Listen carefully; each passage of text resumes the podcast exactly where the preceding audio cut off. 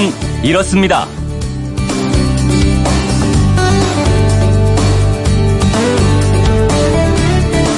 안녕하십니까 오승훈입니다. 언젠가 한 번은 이런 날이 올 줄 알았습니다. 근데 생각보다 빨리 왔네요. 아시안 게임 축구 8강전에서 우리나라와 베트남이 나란히 승리를 거뒀죠. 일명 쌀딩크 박항서 감독이 이끄는 베트남과 우리 대표팀이 4강전에서 맞붙게 됐는데요. 근데 왜 박항서 감독의 별명은 쌀딩크일까요?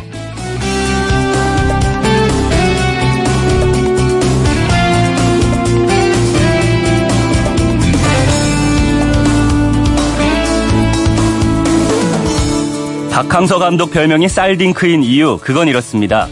박항서 감독이 베트남 축구 국가대표팀의 성인 및 23세 이하 팀 감독으로 선임돼서 취임한 게 지난해 10월입니다. 1년도 채 안 됐는데요. 부임 초기에는 한국의 3부 리그 감독을 데려왔다고 또 그동안 베트남 대표팀이 사용하던 포팩 수비 형태를 버리고 3백 수비를 도입했다고 해서 비판을 꽤 많이 받았습니다. 하지만 조직력과 기동력을 극대화한 이 전술로 박항서 감독은 지난해 지난 1월 베트남을 아시아 축구 연맹 23세 이하 챔피언십 결승에 진출시켰습니다. 베트남 축구 역사상 최고의 성적이었습니다.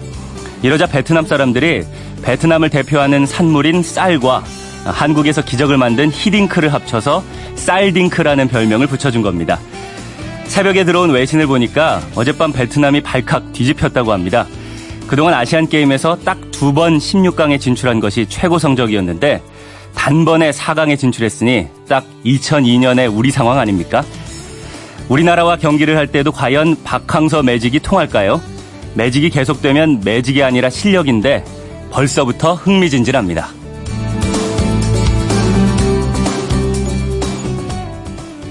8월 28일 화요일 아침에 그건 이렇습니다. 오승훈입니다. 박항서 감독의 매직도 놀랍지만 혼자 3골, 해트트릭으로 페널티킥까지 만들어낸 우리 황의조 선수의 활약도 참 대단했는데요. 통쾌하고 짜릿한 스포츠 소식부터 들어보겠습니다. 김태범 스포츠캐스터입니다. 안녕하세요. 네, 안녕하세요. 김태범입니다. 네. 2018 자카르타 팔렘방 아시안 게임 어제 남자 축구에서 우리나라가 4강에 진출했어요. 그렇습니다. 우리나라 남자 축구 대표팀이 어제 8강전 연장 접전 끝에 우즈베키스탄에 4대3 역전승을 거두고 4강전으로 올라갔습니다. 네. 우리나라는 황의조의 연속골로 2대1로 앞선 채 전반을 마쳤는데요. 하지만 후반 8분과 12분에 연속골을 허용하고 순식간에 2대3으로 역전을 당하고 말았습니다. 어, 하지만 그 이후에 또 달랐습니다. 후반 30분에 상대 실수로 얻은 역습 기회에서 다시 황의조가 3대3을 만드는 동점골을 터뜨리면서 경기는 연장으로 들어갔고요. 네. 결국 연장 후반 12분에 황의조가 얻은 페널티킥을 황희찬이 결승골로 성공시켰고 120분 승부 끝에 짜릿한 역전승을 완성했습니다. 네, 연장 끝에 재역전승 정말 극적인 승리였는데 그 네. 중심에는 해트트릭을 기록한 황의조 선수가 있었네요. 네, 어제 경기는 그야말로 독보적인 황의조의 원맨쇼 이런 표현이 나올 정도로 황의조 선수가 우리나라의 4골을 혼자 다 만들었습니다. 네. 이번 대회 총 5경기 중에서 한 경기 빼고 모두 골을 터뜨리고 있고요. 5경기에서 해트트릭만 2번, 총 8골을 몰아치고 있어요. 네. 와, 우리나라에 이런 스트라이커가 있었나 싶을 정도로 이번 대회에서 정말 역대급 퍼포먼스를 뽐내고 있는데요. 어제 경기 보신 분들은 아시겠지만 어제 세 골 다 아주 높은 수준의 고품질의 골이었고 네. 연장 후반에 순간적인 턴 동작으로 수비수 3명을 제치면서 페널티킥을 얻어내는 장면도 또 압권이었어요. 네. 어, 많은 축구 팬들은 어제 경기 후에 황의조 선수의 플레이를 베르캄프, 반니스텔루이, 뭐 베르바토프, 디에고 코스타, 해리 케인 이런 음. 유명 선수들과 비교까지 하고 있습니다. 네. 어, 저는 8골이나 넣고 있는 득점력도 득점력이지만 어제도 슈팅 딱 4개를 때리고 해트트릭을 했거든요. 어. 우리나라에서 이런 미친 골 결정력을 보여줬던 스트라이커가 언제 또 있었나 싶고요. 네. 물론 플레이도 정말 인상적이지만 참 처음에 와일드카드로 뽑힐 때만 해도 그 말이 많던 선수가 음. 이렇게 실력으로 자신에 대한 논란을 단번에 불식시키고 있는 이 상황도 참 함께 인상적으로 보고 있습니다. 네. 그래서 4강 이후도 더 기대되는 것 같습니다. 그 예. 우리나라의 4강전 상대는 베트남이 됐어요. 네, 아주 흥미로운 대진이 성사됐죠.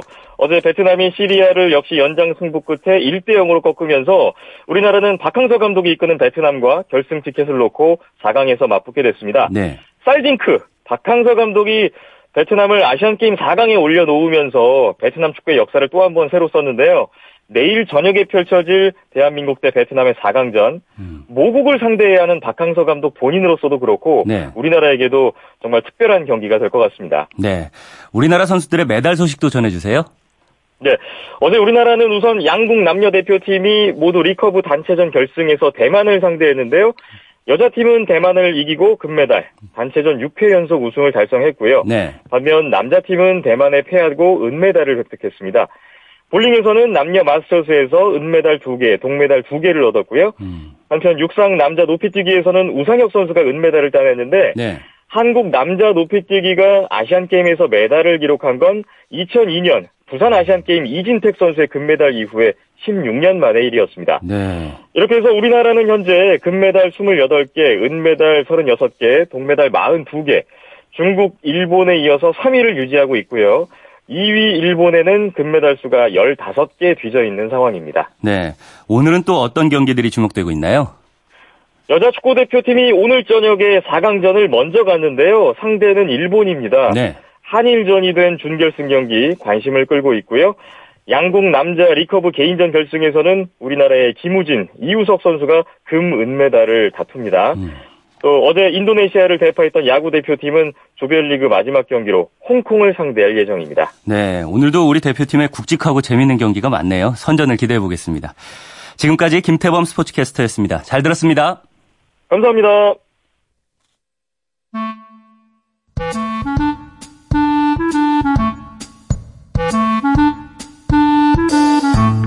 오늘을 꽉 채워줄 생활 정보를 알려드립니다. 오늘을 채우는 여자 배아량 리포터 나와 있습니다. 안녕하세요. 네, 안녕하세요. 네, 오늘은 어떤 생활 정보 알려주시나요? 요즘 새롭게 뜨는 말이 있어요. 포인트 테크인데요. 음, 들어보셨나요? 뭐 포인트로 재테크하는 거예요? 맞아요. 오. 체크 카드나 신용카드 쓰다 보면 그 카드에 대한 포인트가 적립되잖아요. 네. 근데 올 10월부터 모든 카드사의 포인트를 1포인트당 1원으로 카드 결제 계좌에 옮길 수 있고요. 음. 또 적립한 포인트를 다양한 방법으로 사용할 수 있어요. 현금처럼 쓸 수 있는 거죠. 네. 사실 그전에도 이게 안 됐던 건 아니에요. 다만 카드사에 따라서 현금화 할 수 있는 곳이 있었고 아닌 곳도 있었거든요. 네. 또그 기준도 다 달랐고요. 저 같은 경우에는 내 포인트가 얼마나 쌓였는지도 모르고 지냈거든요. 근데 현금화 된다고 하니까 관심이 가더라고요. 그렇죠. 그래서 오늘은 카드 포인트를 어떻게 활용할 수 있는지 또 어떻게 현금처럼 사용할 수 있는지 그 방법도 알려드릴게요. 자, 잊고 있던 포인트를 쓸 수 있다. 이거 참 유용한 것 같은데 그런데 카드 포인트에도 유효 기간이 있다고요? 말씀하신 것처럼 잊고 있다라는 표현이 딱 맞는 것 같아요. 네. 잠자고 있는 포인트인데요. 근데 이게 유효 기간이 딱 5년이에요. 음. 그래서 일반적으로 5년이 지나면 카드 포인트는 소멸돼요. 네. 금융감독원에 따르면 작년 기준으로 적립된 신용카드 포인트는 약 2조 9,122억 원이라고 하는데요. 네. 이 중에 소멸된 포인트가 무려 1,308억 원입니다. 보지도 못하고 쓰지도 못했는데 날아가는 게 너무 아깝잖아요. 그렇죠. 또 기존에 현금화가 가능했던 카드사라고 하더라도 일정 포인트 이상만 전환이 가능한 곳이 있었고 아니면 카드사에 따라서는 콜센터에 전화를 해야지만 현금화가 가능한 조건이 있었거든요. 네. 그래서 올 10월부터 여신금융협회가 신용카드 개인 회원 표준 약관을 개정해서 이 불편함을 해소하려고 하는 겁니다. 음. 쌓인 포인트는 카드 대금 출금 계좌로 입금돼서 현금화할 수 있도록 말이죠. 음, 그럼 10월부터는 현금화해서 써도 네. 쏠쏠하겠네요. 네, 그런데 지금도 이 카드 포인트를 여러 가지 방법으로 사용할 수 있다고 했는데 어떤 것들이 있나요? 우선 세금으로 납부가 가능해요. 네. 국세 신용카드 납부 사이트인 카드로택스 www.cardrotax.kr에서 부가가치세 등의 국세 아니면 범칙금 같은 과태료나 관세 등을 보유한 카드별로 포인트를 조회해서 차감하는 방식이고요. 매달 나가는 아파트 관리비도 포인트로 낼 수 있습니다. 이게 2년 전부터 시행됐어요. 네. 카드사에 따라서 관리비 결제 특화 카드 같은 게 있는데 결제액을 할인해주거나 적립해주기도 하거든요. 음. 또 가족이나 친구, 지인에게 포인트를 선물하는 기능이나 기프트 카드 등의 충전도 가능해요. 이건 카드사마다 조금씩 차이가 있기 때문에 확인해 보셔야 하고요. 네. 또 만약에 카드를 해지하는 경우에는 상환하지 않은 카드 대금을 포인트로 결제하는 것도 가능합니다. 그렇군요. 그 내 카드 포인트 얼마나 쌓였는지는 어떻게 확인해요? 요즘 보통은 보통은 카드 여러 개로 나눠서 사용하시는 분들이 많은데요. 네. 이걸 일일이 카드사별로 로그인해서 확인하려면 너무 복잡하잖아요. 그렇죠. 그래서 여신금융협회의 카드포인트 통합 조회 사이트가 음. 있어요. 주소는 www.cardpoint.or.kr인데요. 들어가시면 통합 조회라는 메뉴가 바로 보이거든요. 네. 여기서 본인 인증하시면 포인트 확인하실 수 있는 카드사는 10개예요. 음. 내 이름으로 가입된 카드사의 카드 포인트 현황을 한 번에 확인하실 수 어, 있습니다. 어, 이거 유용하겠네요. 맞아요. 저도 이번에 처음 조회해봤어요. 네. 주거래 카드 말고도 평소에 잘 안 쓰는 카드에도 포인트가 잠자고 있더라고요. 음. 오승훈 아나운서도 분명 저처럼 어 이런 포인트가 있었나 하고 놀라실 수도 있어요. 네, 방송 끝나고 가서 바로 해봐야겠습니다. 이것 말고도 또 신용카드 관련해서 달라지는 것들이 있나요? 가입해놓고 완전히 안 쓰는 카드가 있는데요.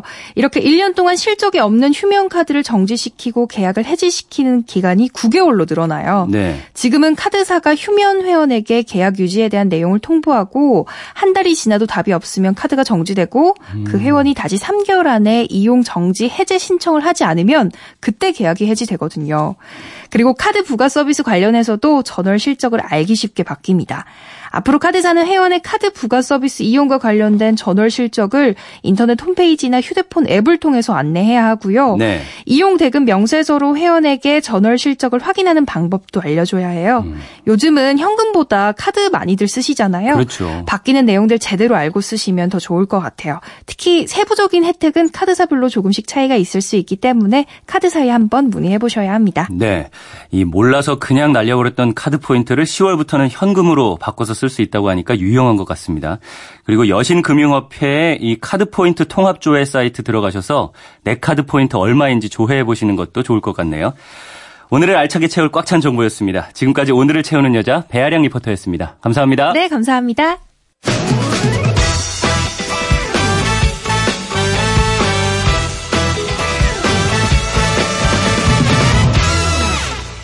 달력을 9월로 한 장 넘겨보니까요. 9월 24일이 8월 대보름 추석입니다. 한 달도 채 안 남았어요. 그래서 오늘부터 이틀 동안 추석 열차 승차권 예매가 진행됩니다.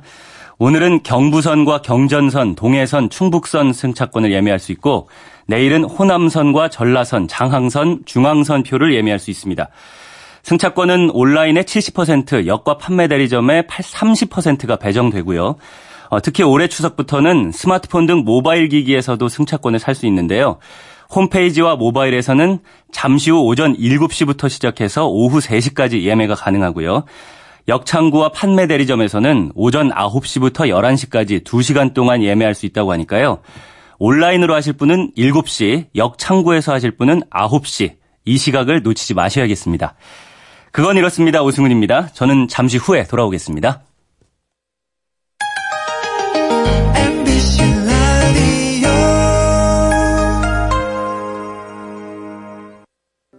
왜라는 말을 다른 나라 사람들은 어떻게 소리낼까요? Why? 세상의 모든 왜라는 궁금증에 대한 대답을 들려드립니다. 궁금증에 대한 가장 친절한 설명서. 그건 이렇습니다.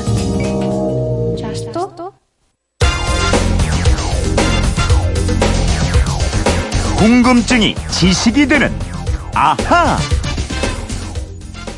한때 석유 부국이었던 베네수엘라가 유가 폭락 이후 몇 년째 극심한 경제난에 빠져 있습니다. 물가는 60배가 넘게 올랐고 먹을 것을 찾아 국경까지 넘고 있습니다. 네, 국민들이 참 비참한 처지로 전락했죠.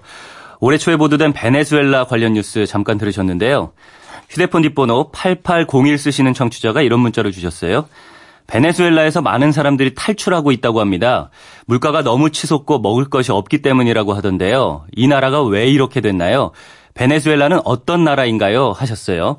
오늘도 궁금증 해결사 MBC 이영은 아나운서와 풀어보겠습니다. 안녕하세요. 안녕하세요. 네, 베네수엘라 우리나라에서 아주 멀리 떨어져 있는 나라죠. 네, 혹시 영화 캐리비안의 해적 보셨어요? 네. 네, 조니 뎁이 주연한 영화인데요. 이 캐리비안이 카리브해라는 바다입니다. 네. 이 바다에 붙어 있는 나라가 베네수엘라인데요. 아. 남아메리카 대륙의 맨 위쪽에 있어요. 음, 그러면 남미에 속하는 나라네요. 네, 지도를 보니까요. 왼쪽에는 콜롬비아, 아래쪽에는 브라질, 오른쪽에는 가이아나, 그리고 북쪽으로 카리브 해 이렇고요. 네. 베네수엘라라는 말은 이탈리아에 있는 유명한 수상 도시 베네치아에서 온 말입니다. 어, 베네수엘라가 베네치아와 관련이 있다고요? 네, 아메리카 대륙을 발견한 아메리코 베스푸치가요. 이 아마존 강 유역을 따라서 올라오다가 수상 가옥에서 생활하는 원주민들을 봅니다. 네. 이 모습을 보고 이탈리아 베네치아가 연상돼서 음. 작은 베네치아라는 의미를 붙인 이름이 베네수엘 베네수엘라고요. 네. 현재 이 나라의 정식 명칭은 베네수엘라 볼리바르 공화국입니다. 이 볼리바르는 이 나라를 독립시킨 인물입니다. 그렇군요. 작은 베네치아요.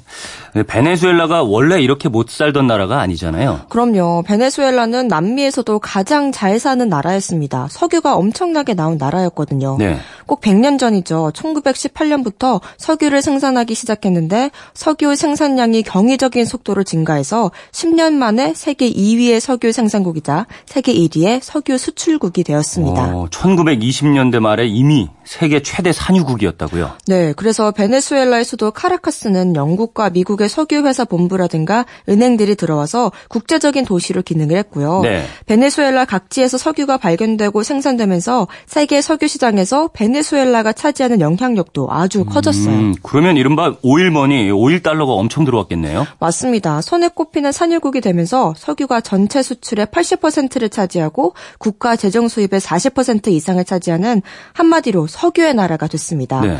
어, 하지만 또 지금 이렇게 나라 꼴이 비참하게 변한 근본 원인에 또 따지고 들어가면 바로 이 석유 때문입니다. 음, 석유로 흥한 나라가 석유로 망하게 됐다라는 얘기 같은데 무슨 소리예요? 이 석유를 많이 생산하고 돈이 생기니까 사람들이 힘든 농업은 아예 손을 놓게 됩니다. 음. 그전에는 커피도 많이 생산하고 땅도 넓어서 식량 생산도 많았는데 농업을 포기하면서 식량은 거의 수입에 의존하게 됐고요. 예. 정치권을 비롯한 나라 전반의 부정부패가 극심해져서 정정, 정세도 아주 불안했습니다. 음, 석유 판 돈은 들어오는데 그 돈을 다 흥청망청 써버린 거네요? 네, 맞습니다. 곡간 빼먹듯이 석유만 뽑아서 팔았지 그 돈으로 다른 산업을 일으킨다거나 경제구조 구조로 바꿀 생각은 하지 않은 거예요. 음, 아니 그래도 그렇지 어떻게 국민들이 먹을 게 없어서 탈출할 정도까지 됐을까? 뭐 이해가 잘 안 돼요. 이 나라가 어려워진 게 이번이 처음이 아닙니다. 1980년대 들어서 석유값이 폭락했을 때도 경제가 심각한 타격을 입어요. 네. 그때도 물가가 폭등하고 외채는 늘고 그래서 결국 19, 1994년에 국제통화기금 IMF에서 구제금융을 받았습니다. 네. 이러면서 석유산업 민영화 조치를 취하는데요. 하지만 빈부격차가 더욱 심해지면서 국민들이 좌파 정부를 선택합니다. 음, 그때 당선된 대통령이 차베스인가요? 맞습니다. 우고 차베스 대통령. 좌파와 반미의 선봉장을 자처하면서 집권을 했고요. 네. 집권 후에 석유 산업 국유화 조치라든가 무상 교육과 무상 의료, 저가 주택 공급 등 각종 복지 정책을 펼쳤어요. 그래서 빈민층의 폭넓은 지지를 받으면서 장기 집권을 하게 됐고요. 음. 어, 또 유엔에 나가서는 미국 부시 대통령을 사탄이라고 비난하는 연설을 하기도 했죠. 근데 IMF 구제금융을 받았던 나라인데 뭐 이렇게 복지 정책을 펼칠 그런 돈이 있었어요? 없었지만 생겼습니다. 처음에 곧바로 그렇게 한 건 아니고요. 네. 석유값 그러니까 국제유가가 오르니까 원유 생산 시설을 국유화하고 그 시설과 기업을 국가와 노조가 공동 경영을 합니다. 그리고 거기서 나오는 수익금으로 국민들에게 무상 지원을 늘리면서 이른바 차베스형 포퓰리즘 정책을 펼쳤는데요. 이 나라에서는 휘발유 값이 1리터에 1원밖에 안 합니다. 1리터에 1원이요? 네. 이게 물값보다 더 싼 것 같은데 그러면은 너도 나도 막 차를 사고 그랬겠네요. 네, 맞아요. 거의 공짜나 다름없잖아요. 많잖아요. 그래서 너도 나도 자동차를 사다 보니까 도로는 항상 막히고 또 자동차나 부품 수입 등에 막대한 돈을 써야 했고요. 네. 또 반대로 기름을 만들어 파는 석유 회사는 막대한 부채에 시달리게 됩니다. 음, 그래도 석유가 어디 가는 건 아니니까 계속 수출을 하면 되잖아요. 베네수엘라 입장에서는 석유값이 계속 오르면 좋죠. 하지만 2008년 금융위기를 기점으로 국제유가가 20대 20달러대로 폭락했잖아요. 네. 배럴당 100달러를 넘어가던 유가가 20달러가 되니까 수출액이 뚝 떨어졌고요. 음. 그나마 지금은 석유 생산 시설이 노후화됐는데도 보수를 하지 못해서 생산량이 줄었고 오히려 러시아에서 원유를 수입하고 있습니다. 야, 석유가 있어도 뽑아내질 못할 정도가 됐다고요? 네, 지금은 그렇습니다. 이러는 와중에 2013년에 차베스 대통령이 암으로 사망을 합니다. 음. 이따만 해도 베네수엘라 경제가 지금처럼 심각하진 않았어요. 하지만 차베스의 뒤를 이어 집권한 마두로 대통령은 경제가 망가지는데도 기존의 무상 정책 기조를 계속 이어갔고요. 네. 이라면 그러면서 물가는 치솟고 식량난은 더욱 심각해지게 된 겁니다. 그러니까 뭐 줄임배를 움켜쥐고 나라를 탈출하는 국민 행렬은 늘어나고 말이죠. 네, 오죽하면 마두로 다이어트라는 말까지 생겼어요. 네. 작년에 국민들 체중을 조사해 봤더니요. 평균 8kg 이상의 체중 감소가 확인됐는데 네. 33%의 국민은 하루 한 끼 아니면 두 끼만 먹는 것으로 조사됐습니다. 음. 이러니 국민들이 살기 위해서 나라 밖으로 자꾸 탈출하는 겁니다. 그런데 사정은 갈수록 더 나빠지는 것 같던데요. 네, 아까 들린 뉴스에서는 물가가 60배가 올랐다고 했는데요. 네. 지금은 무려 1000배, 10만 퍼센트가 올랐습니다. 오, 네. 이렇게 물가가 극도로 오르는 현상을 하이퍼 인플레이션이라고 하는데요. 음. 이러니 베네수엘라 지폐는 휴지나 다름없습니다. 그렇죠. 두루마리, 두루마리 휴지 한 통을 사려면 그 몇 배가 되는 양의 지폐가 필요하고요. 그 지폐를 무게를 달아서 계산을 할 정도입니다. 음, 역사 책에서나 보던 일들이 지금 현실로 나타나고 있군요. 그래서 정부가 화폐 개혁을 했죠. 네, 1년에 10만 퍼센트라는 물가 상승률을 보이니까 돈의 가치를 95% 평가절하 하는 화폐 개혁을 단행했어요. 어, 그러니까 쉽게 말씀드리면 돈에서 0을 5개를 없애버렸어요. 네. 10만 원을 1원으로 만들었는데, 어, 하지만 물가가 계속 오르고 있어서 경제를 되돌리기가 쉽지 않을 거란 예상이 많습니다. 음. 외신들을 보니까 베네수엘라 국민들이 좀비 복장하고 좀비 시위도 했더라고요. 네, 네, 날은 더운데 전기는 끊기고 또 에어컨은커녕 선풍기도 못 틀고 이런 상황에 국민들 자신이 좀비가 아니고 뭐냐 이겁니다. 네. 어, 베네수엘라 사정이 이렇게까지 어려워진 데는 정부의 잘못된 정책 탓이 크지만 또 석유를 가장 많이 사주던 미국이 지난해부터 석유 수입을 줄이고 금융 거래도 금지한 영향도 큽니다. 트럼프 대통령을 비롯한 미국 우파가 반미에 앞장선 마두로 정권을 압박 압박하기 위한 조치를 강하게 취하고 있거든요. 네, 이 마두로 대통령은 최근에 재선에 성공했기 때문에 남은 임기가 6년인데 앞으로 국민들이 더 힘들어지고 고단해질 수도 있겠군요. 어, 8801님 궁금증이 좀 풀리셨나요? 준비한 선물 보내드리겠고요. 이영은 아나운서 평소 궁금한 게 있는 분들은 어떻게 하면 되나요? 네, 그건 이렇습니다. 인터넷 게시판이나 MBC 미니 아니면 휴대폰 문자 샵 8001번으로 보내주시면 됩니다. 문자 보내실 땐 미니는 공짜지만 휴대폰은 짧은 건 50원, 긴 건 100원의 이용료가 있습니다. 네, 지금까지 궁금증이 지식이 되는 아하 이영은 아나운서였습니다. 내일 또 뵙죠? 네, 감사합니다. 네, 엘비스 프레슬리의 제일하우스 락 듣고 오겠습니다.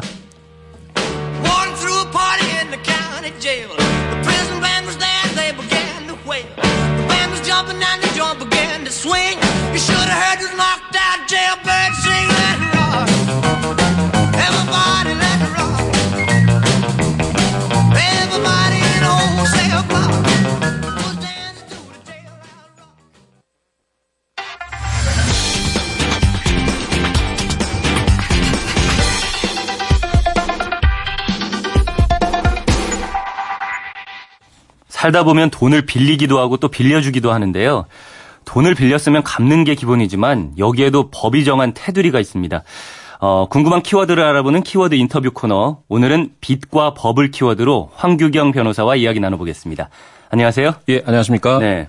이 돈이라는 건 빌리면 갚는 게 당연한 거잖아요. 그렇죠. 법적으로 봤을 때 빌렸는데도 안 갚아도 되는 경우가 있다고요. 예, 그렇죠. 그 뭐 받은 돈을 혹은 뭐 빌린 돈을 갚았다, 안 갚았다 이렇게 싸우는 경우도 있잖아요. 네. 근데 그런 게 아니라 아 빌린 거 맞다, 받은 거 맞다. 음. 그렇지만 내가 갚을 의무 없다. 이제 이렇게 되는 경우가 있는데 어. 대표적인 게 무슨 청탁비.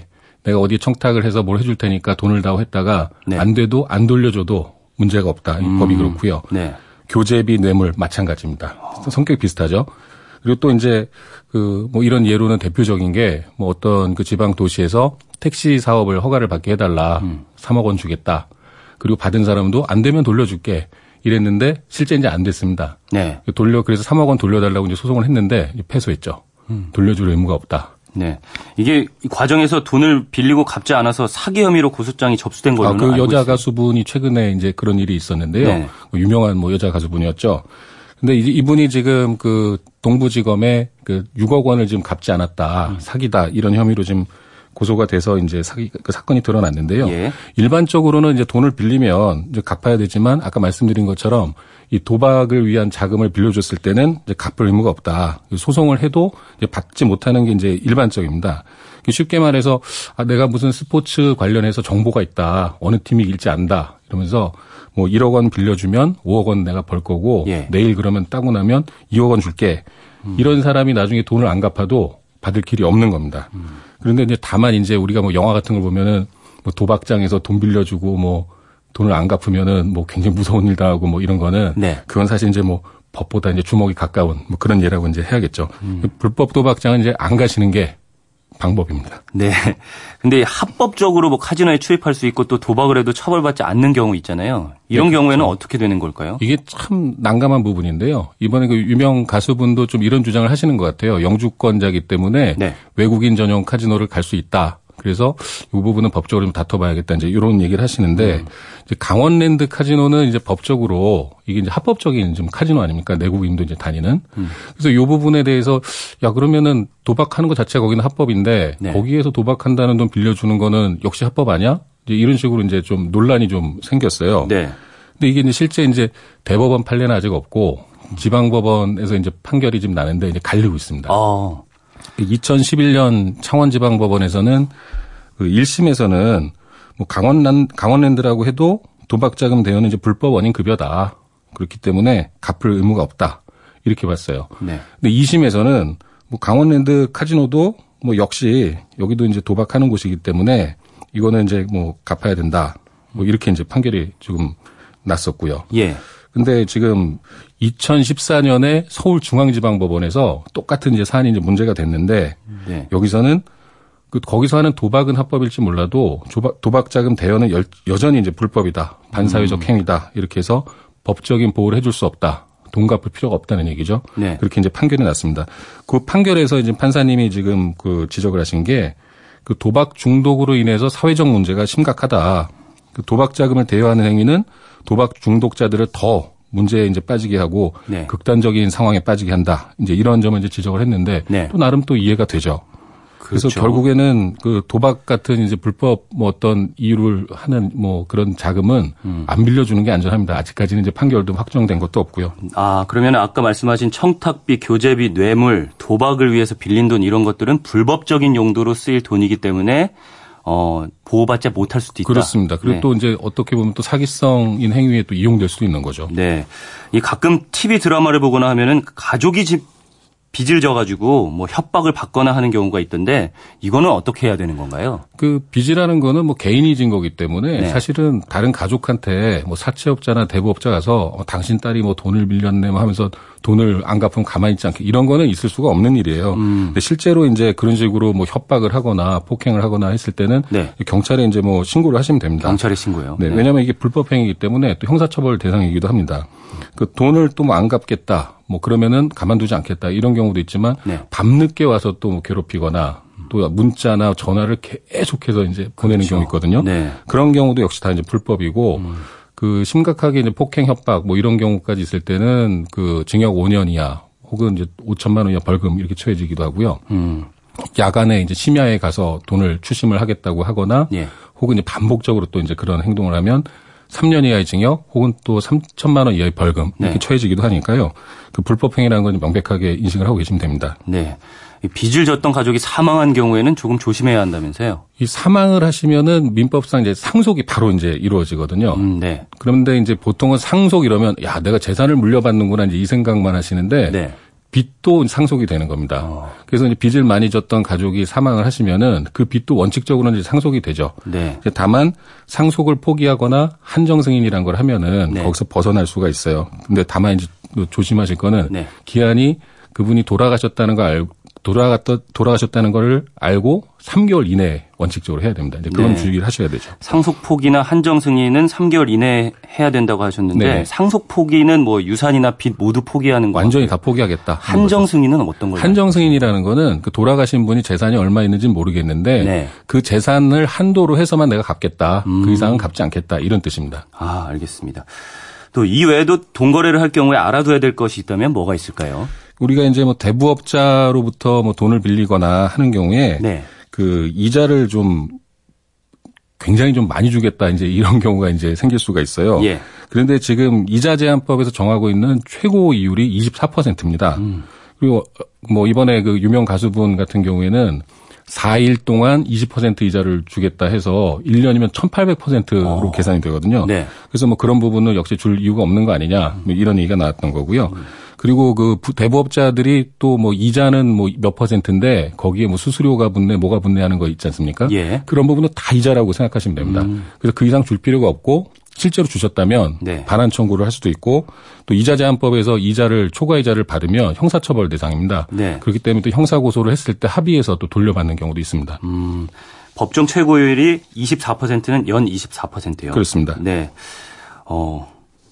또 이제 뭐 주의해야 될 거는 또 있을까요? 다른 거는? 그 돈을 빌렸는데도 이제 안 갚겠다라고 하는 것 중에 사실은 저희가 소송하면서 볼 때, 야, 네. 이거 참 그렇다는 게 소멸시효 주장하는 겁니다. 네. 자기가 돈을 빌린 건 맞지만 뭐 10년이 지났다, 5년이 지났다, 혹은 뭐 공사를 맡겼지만 공사 대금을 내가 3년이 지났으니까 안 줘도 된다. 예. 이런 식으로 이제 주장을 소멸시효라고 하는데요. 네. 실제로 그 기간이 지나면 법원에 이제 소송을 해도 그 상대방이 이제 갚을 의무가 이제 없게 됩니다. 네. 그래서 그런 부분은 이제 주의를 많이 하셔야 되고요. 그래서 음. 언제까지 갚기로 했다, 언제까지 돈 주기로 했다는 그런 변제기가 있으면 네. 그게 이제 넘어가지 않도록 음. 주의를 하셔야 됩니다. 네. 근데 저, 저 사람이 돈을 갚을 거는 제가 알고는 있는데 그걸 못 받을 경우도 있잖아요. 이런 경우 법적 조치라든가 구체적인 조치는 어떤 게 필요할까요? 어, 일단은 뭐 차용증이나 각서 같은 걸 이제 정확하게 이제 받아두시는 게 제일 중요하겠죠. 예. 근데 뭐 그런 차용증을 그러면 공증을 꼭 해야 되느냐 이렇게 이제 질문하시는 분들이 많은데 꼭 그런 건 아니고요.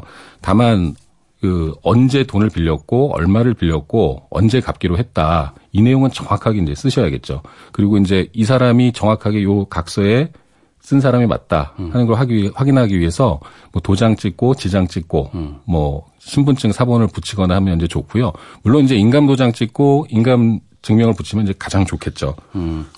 개인이 개인한테 뭐 어떤 구체적인 조치 가압류라든지 뭐 이런 거 할수 음. 있나요? 음, 상대방이 이제 돈을 갚을지 안 갚을지 모르겠다거나 안 네. 갚고 있다 이러면 이제 가압류를 지금 생각을 보통 많이 해야 되는데요. 네. 가압류라는 거는 상대방 재산이 움직이지 못하게 잡아두는 거거든요.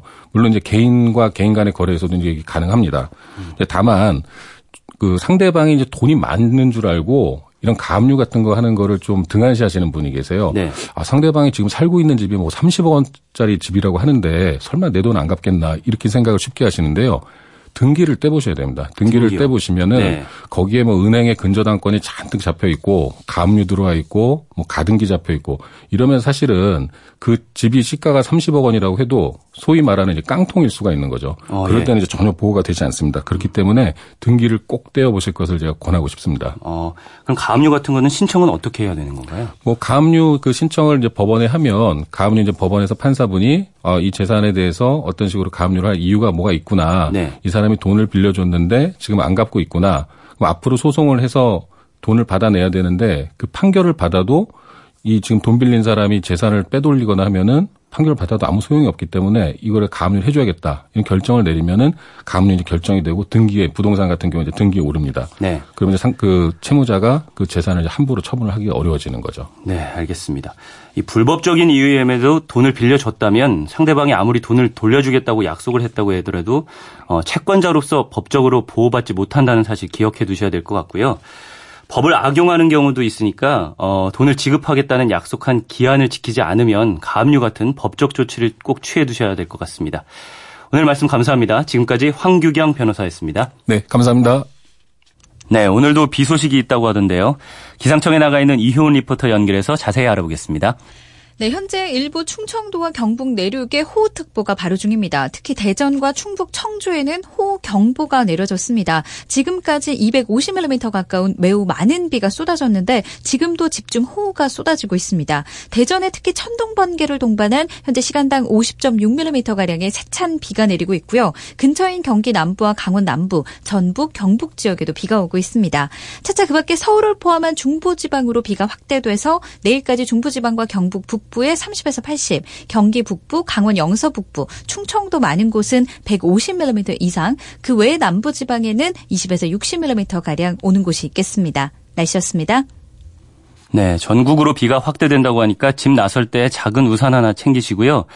어, 아직 집 나서지 않은 가족 연인이 있다면 우산 챙겨서 나가라고 메시지 한 통 보내두는 건 어떨까요? 어, 오늘 벌써 마칠 시간이 됐네요. 오늘 끝곡 제임스 모리슨의 You Give Me Something 보내드리면서 저는 내일 다시 찾아오겠습니다.